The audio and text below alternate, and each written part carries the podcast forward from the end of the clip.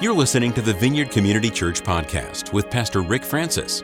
For more information, visit vccmountcomfort.org.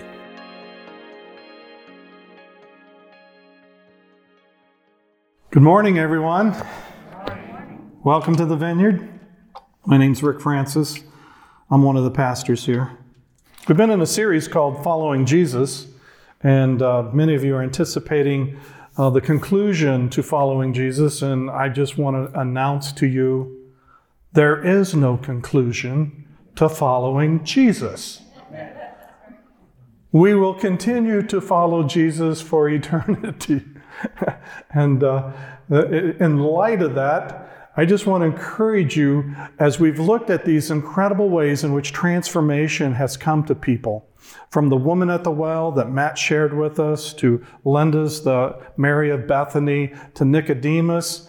And some of these times, transformation came instantaneously. And boom, it was, it was there.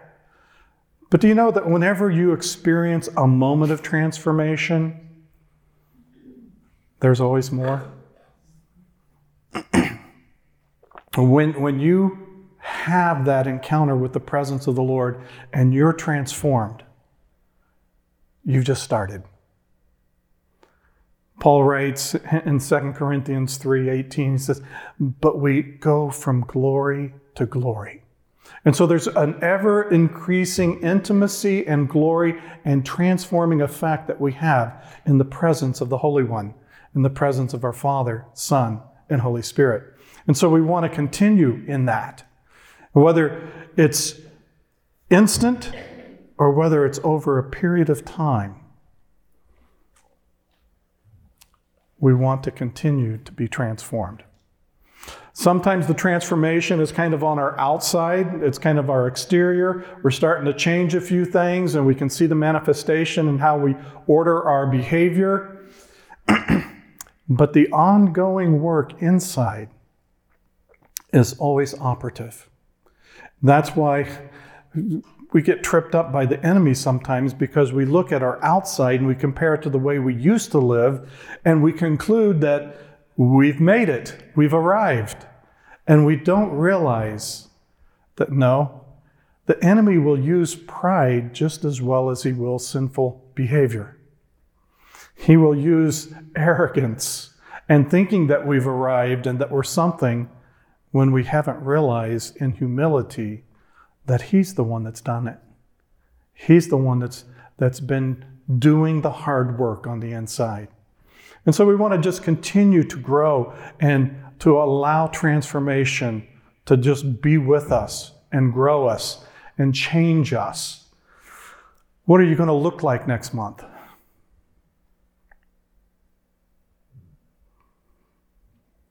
Five pounds thinner? Do I hear 10? You're going to grow your hair out? Don't look for me to do that. you know, but what are you going to look like in your walk with the Lord? See, if, if we order everything on the external side, we can, we can schedule devotional times. We can have our Bible reading plan. We can have our new approach to how many minutes, hours we're going to pray. You know, we can, this is going to be my witnessing time. We're going to go to Meijer and, and just see who God brings across our path and engage them with, with His love and pray for whatever needs they have. You know, we, we, we look at all the different things that we can order, and those are all absolutely wonderful things. But they can become religious things if they are not springing forth from that interpersonal intimacy with Him. Relationship, relationship, relationship. It's always about relating with Him, being with Him, spending time with Him. And all these other things will flow out of that. Seek first His kingdom, His righteousness, and all these other things will be added. It's amazing how, as you spend time in His presence and He starts sharing His heart with you, and you spend a little time just listening, what that will do to whet your appetite for the Scripture. What that will do to, to when he, he, he is talking about something, you say, Oh, that's in the book of John. And all of a sudden now you dive in and you're, and you're searching it out because you're good Bereans. Those in Paul's travels, those, those were the ones that just didn't take everything on, so so and so said this was true, so, oh, okay, it's true. No, they searched the scriptures to make sure what was said to be true was true. Now, if the Lord's the one that's telling you, it's probably true. Uh, I'm going to go out on a limb. You can probably take that to the bank. But what it does is it it it brings an excitement inside that says, I gotta I gotta read more. And so we pick up the word and we start looking and just mining the riches. This book, when breathed upon by the Holy Spirit, and you invite the Holy Spirit to reveal truth through the Word, you're ready for a great experience and encounter with the Lord. This book, without the Holy Spirit, you will gain some Bible knowledge, but it won't have much effect in changing and transforming your life. Now, I believe in the, in the Word. I've been a student of the Word. But I've also known the Pharisaical side of searching the scriptures. I've, I've found the scriptures, I could win arguments, I could fight with the best of them, but there was no life in it. And there was no spiritual growth in it. It was all for me. So that kind of moves us into what we're going to begin on Wednesday, which is emotionally healthy spirituality. And what I have for you today to just kind of whet your appetite is just a little top 10 of those things that make us emotionally unhealthy spiritually. Okay? You like top 10 lists? Anybody watch ESPN? David Letterman for those old codgers? Mm-hmm. Yeah, the top 10 list. The basis of this is that it's impossible to be spiritually mature while remaining emotionally immature. And so, on the top 10, the first one is using God to run from God. Uh-huh. What's that mean? Glad you asked. when we're using God to run from God, that's when I create a great deal of God activity and ignore difficult areas of my life God wants to change. Hmm. Anybody ever done that? Some examples. When I do God's work to satisfy me, not Him. Have you ever served someone and it really wasn't for them, it was for you because you feel good after you served them?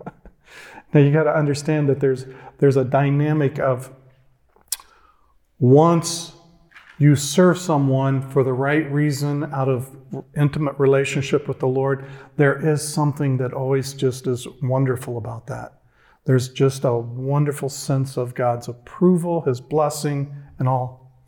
But on the natural realm, there's a whole lot of folks that are just good people doing good things for good people because they like the way it makes them feel. They feel good after they help somebody. Got to watch that. When I do God's work to satisfy me, not Him, when I do things in His name, He never asks me to do. Ooh, anybody done that? just kind of run on ahead of the Holy Spirit and just start doing whatever's there. And, and, and then when you're done, you realize the Lord never asked you to do that. Huh. When my prayers are really about God doing my will, not my surrendering to His.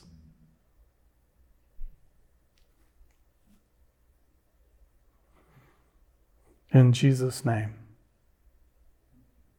Lord, do my will.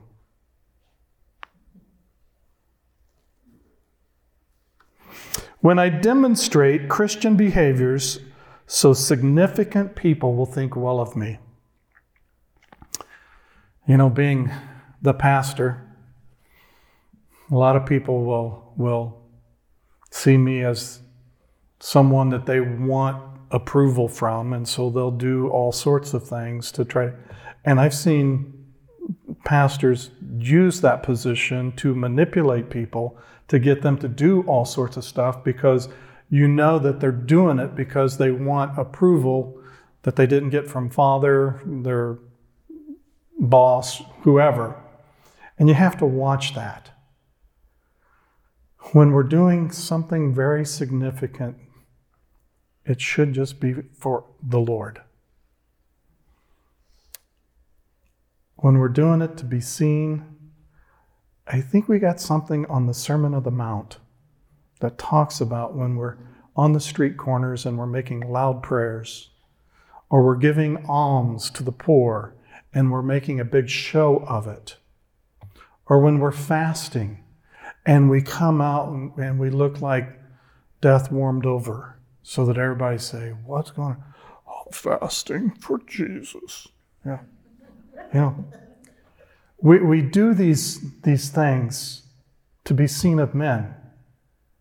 Now, I love Rick Baumgartner's little phrase, and I'm, I'm going to butcher it. Sorry, RB. but it's like, don't do something just because others are watching, and don't not do something just because others are watching. And when, when Rick shared that with me the first time, I thought, oh my, that is so powerful. It just struck a chord in my heart. I say, Lord, sometimes I'll be in worship and I'll feel like the Lord's wanting me to do something, but then I've got that little that little thing inside that you're going to be like Mary Poppins. And it's just being a little too cheeky. You know, when the mirror tells her, cheeky. Oh well. You haven't watched Mary Poppins lately, you don't you don't know that. But it's like, okay, don't draw attention to yourself, but at the same time, when you're worshiping, there may be something as you're worshiping and giving expression to the Lord, it may cause others to turn around and look at you, but the motive of your heart wasn't to be noticed. Your, the motive of your heart was to worship. We had an expression of that a couple weeks ago when Ray Combs comes in the sanctuary on Sunday morning and she is shouting out loud a declaration of praise to the Lord. And, it, and guess what?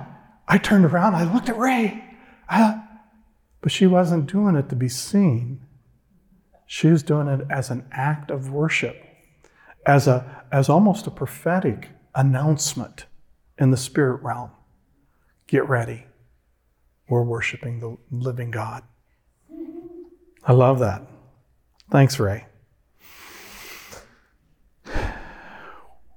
When I focus on certain theological points that, that are more about my own fears and unresolved issues than God's concern for the truth.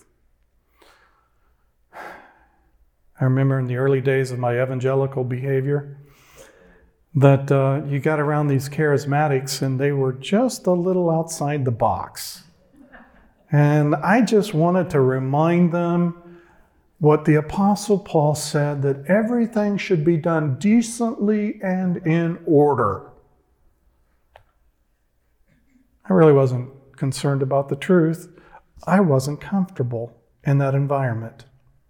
So we got to watch how our theology, how we, how we make it so that it fits for our benefit and not God's truth.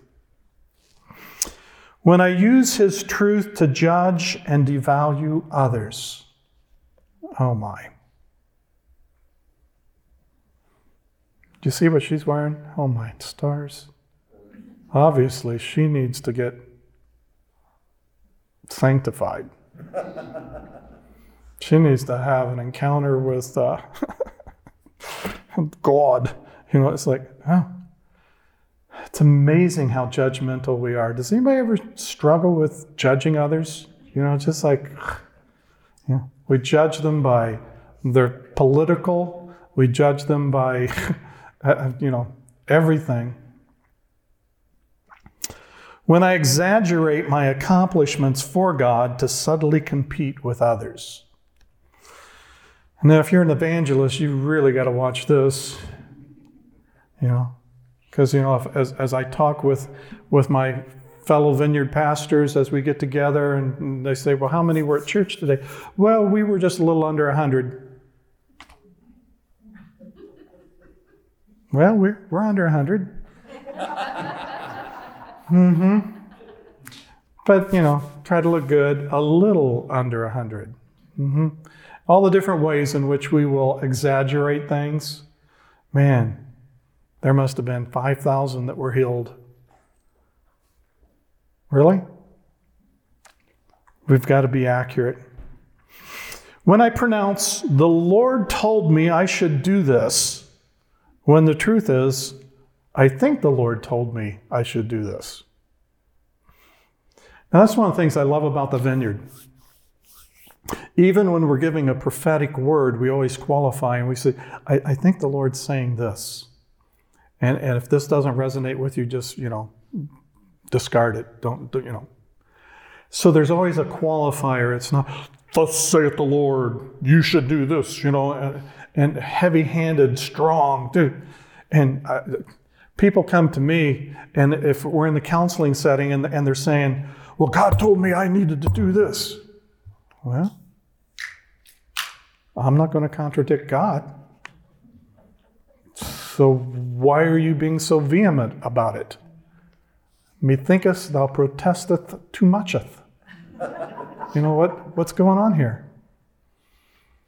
And it's like, okay, if the Lord told you, it might be a good way in our community and our culture to qualify that with, I think the Lord told me.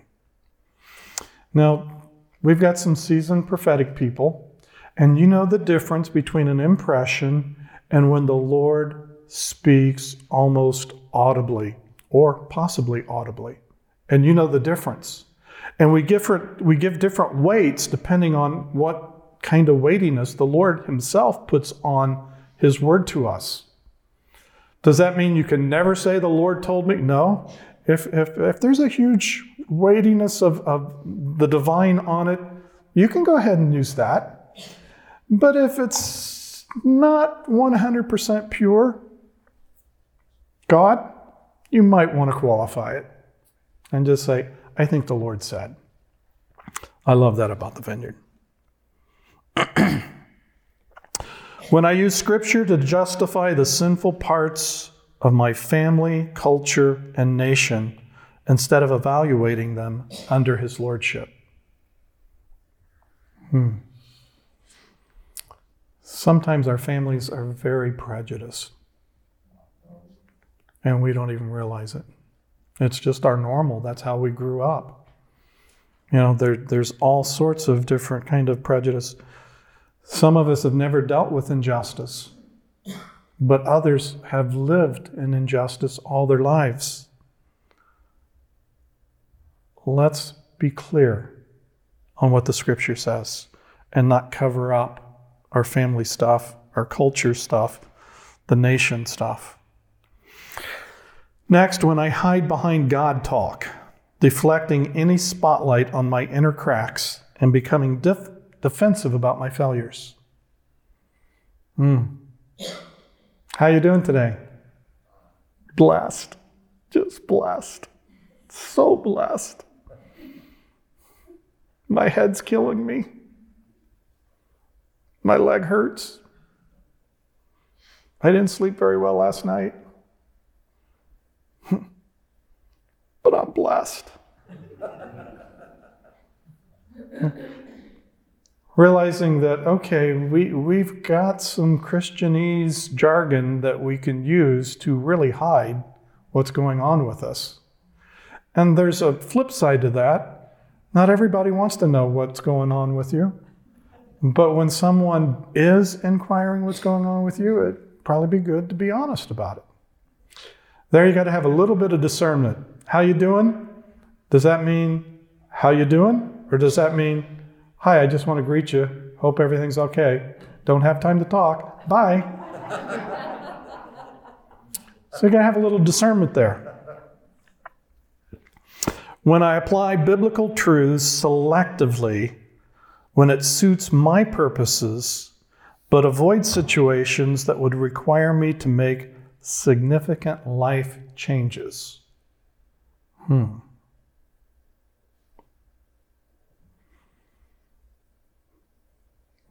Don't forsake the assembling of yourselves together. Now, I say that, that sounds rather self serving because I want everybody here. But sometimes we have to tell ourselves the truth. You know, I haven't been wanting to go to home group. I haven't been wanting to participate uh, in returning phone calls from the sisters and the brothers that are calling and making inquiry. And so I avoid. Watch what we're doing. Watch what we're doing. All of that, and that's just number one. The top 10. Number two on the top 10 ignoring the emotions of anger, sadness, and fear. Now, I'm not going to break that down in 20 minutes. We're just going to run through the top 10 from here on. I don't want anybody to have a heart attack right now. Just relax, relax. but for some of us, you know, if we express these negative emotions, anger, sadness, or fear, it's, it's almost like you know, we've lost our joy and we're going to be judged by our religious community. And real Christians don't get angry. And so if you're angry, you're not a believer. You need to really repent and get out of that. However, the word anger is associated with God more than any other being in all of Scripture. That tells me that anger is not evil, anger is not wrong. It's how we use anger. What do we do with anger? I think anger is a gift from God for all of us, and it's designed to get us out of our personal pain. Primary pain of hurt, fear, frustration, combination of two or all three, and then we get anger. Angry. Anger is a secondary emotion, not a primary. You just don't get angry. You're hurt, you're afraid, you're frustrated, combination, and then anger kicks in. The thing is, how do I steward anger so that it redemptively serves God's purposes in my life? Punching your neighbor is not redemptive. Okay? You've crossed the line. The problem with anger is oftentimes when we mishandle anger, we end up being in a place of being judged by God because something that He gave to help us, we've used to satisfy just our own revenge. Number three, dying to the wrong things. Oh, I could spend all day on dying to the wrong things. In my early holiness journey, I was dying to anything that was fun, anything that was recreational, anything that was good, anything you enjoyed. If you enjoy it, it's probably sin. And it's like, and so it's like we die to the wrong things. I thought, God, I'm going to prove the ultimate love I have for you. I'm going to give up golf.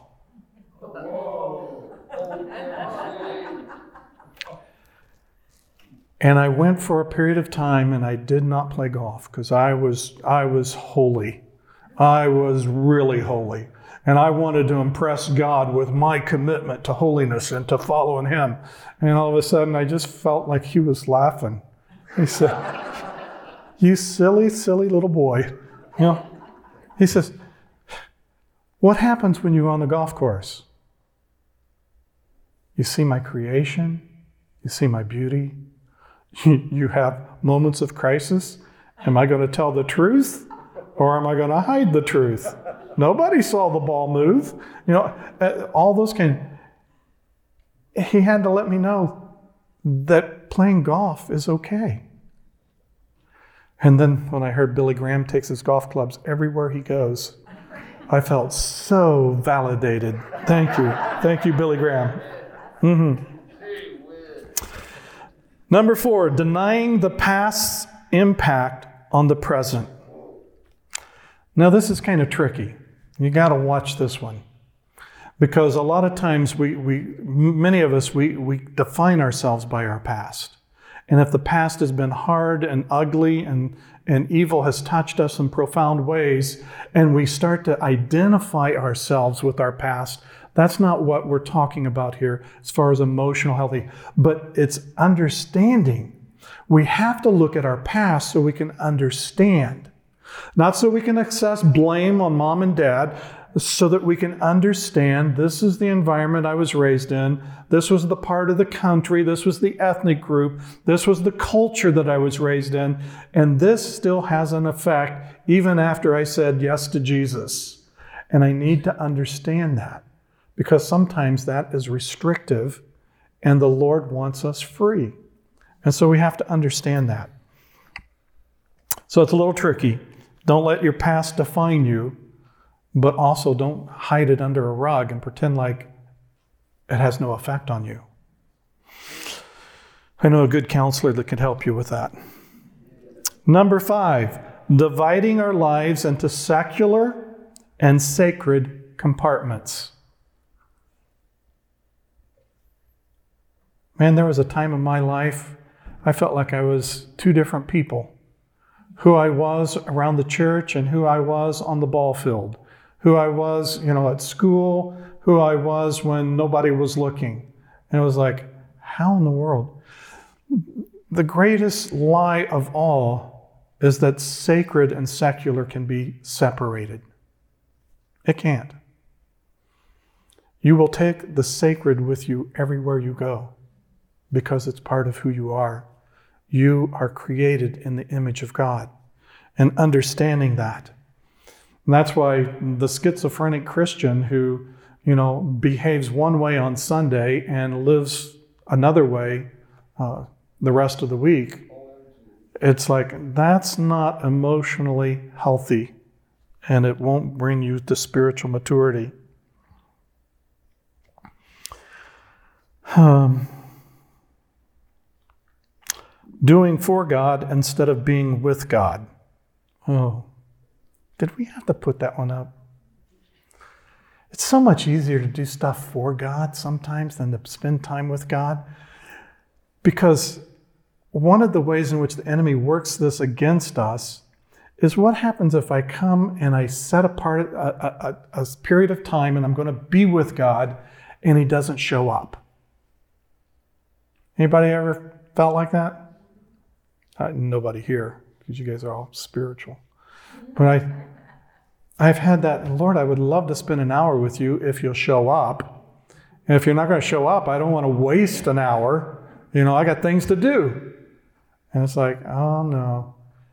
Sometimes the hardest lesson of all is learning how to sit and surrender your agenda, your will, and your need to accomplish and be productive and just sit to what it may appear to be absolutely wasting time. But it's not. But the enemy makes us feel like we're wasting time waiting on the Lord. I remember as a teenager, I always wanted to wait on the Lord every time dad wanted me to cut the grass. And I thought, oh, I would like to, but it's my devotional time now, dad. I need to go spend some time with the Lord. We can get pretty manipulative about those things, can't we? Mm-hmm. Spiritualizing away conflict.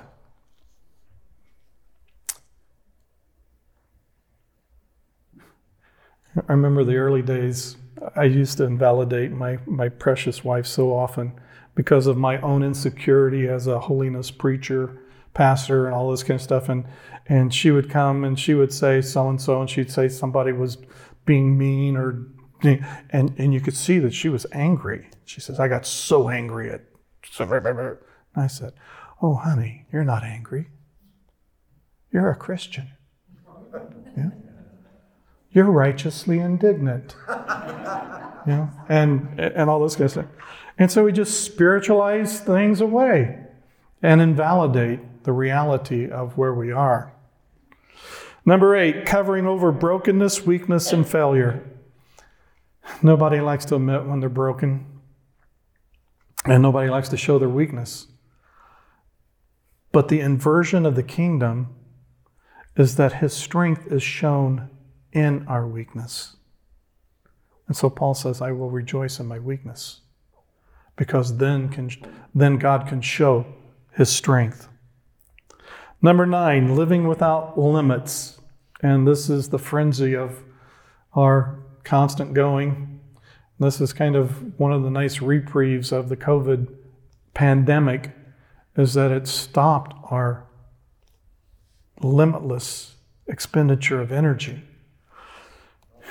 You are a human being, and your body requires refreshment, it requires nurture, it requires rest. And if we go, go, go, go, go, you'll get the plod of the American culture because we're driven by doing and succeeding and accomplishing. But you will burn yourself out. And the Lord wants us to realize that we can't live without limits.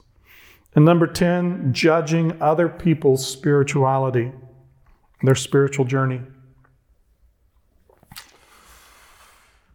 If those Presbyterians would just have an encounter with the Holy Spirit, they'd know how to lift their hands and really get into worship.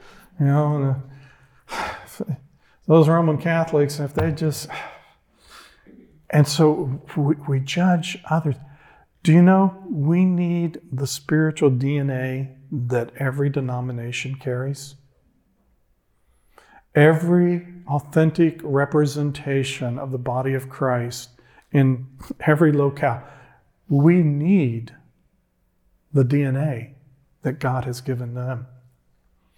In the vineyard, He's given us, it was just, I, I shared this a couple of weeks, intimate worship is part of the heritage of the vineyard. It was what it was founded on. In the early days, they would just gather in a house and they would sing songs to the Lord, intimately singing love songs to the Lord, and His presence would come. And then He's brought to us compassionate healing. Where in the 1950s and earlier, all the healing was about faith. It was total emphasis on faith. And obviously, faith is important to healing. Jesus says, Your faith has made you well. Faith is very, very significant. But the, the, the way it got twisted was that if you didn't get healed and I prayed for you, then who's at fault? Whose faith is incomplete? Well, I'm the holy and anointed one, so it must be yours. And so the person that would come for healing, and if they didn't get healed, it would get put back onto them that they don't have enough faith. Or if, if I'm the great anointed one and I live in insecurity and fear, then I say, Oh God, I can't, I can't pray for people because I, I'm not strong enough.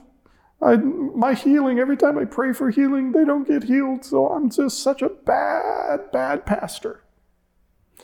Then it comes back the other way.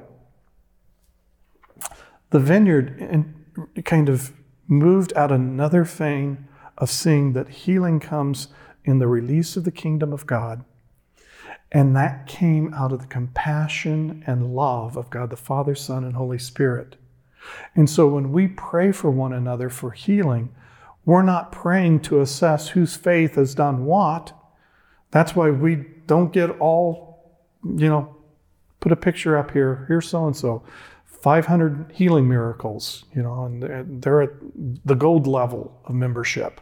You know, over here, uh, here's little Susie, and she's only got one, but she's a novice, and she no.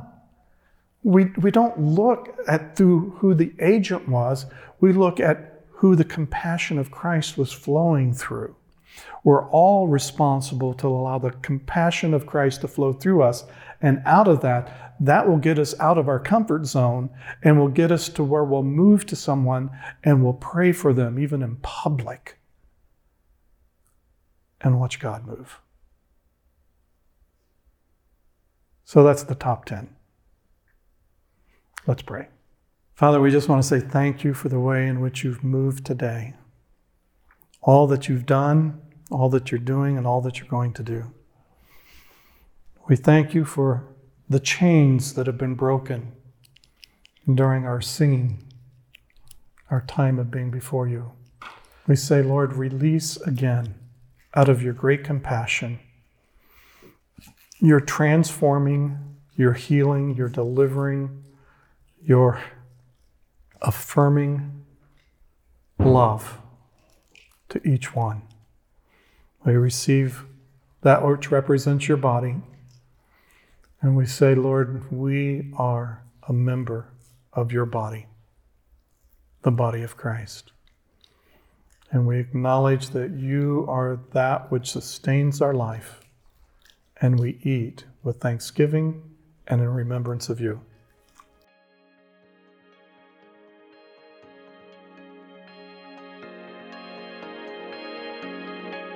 Thanks for listening to this week's podcast.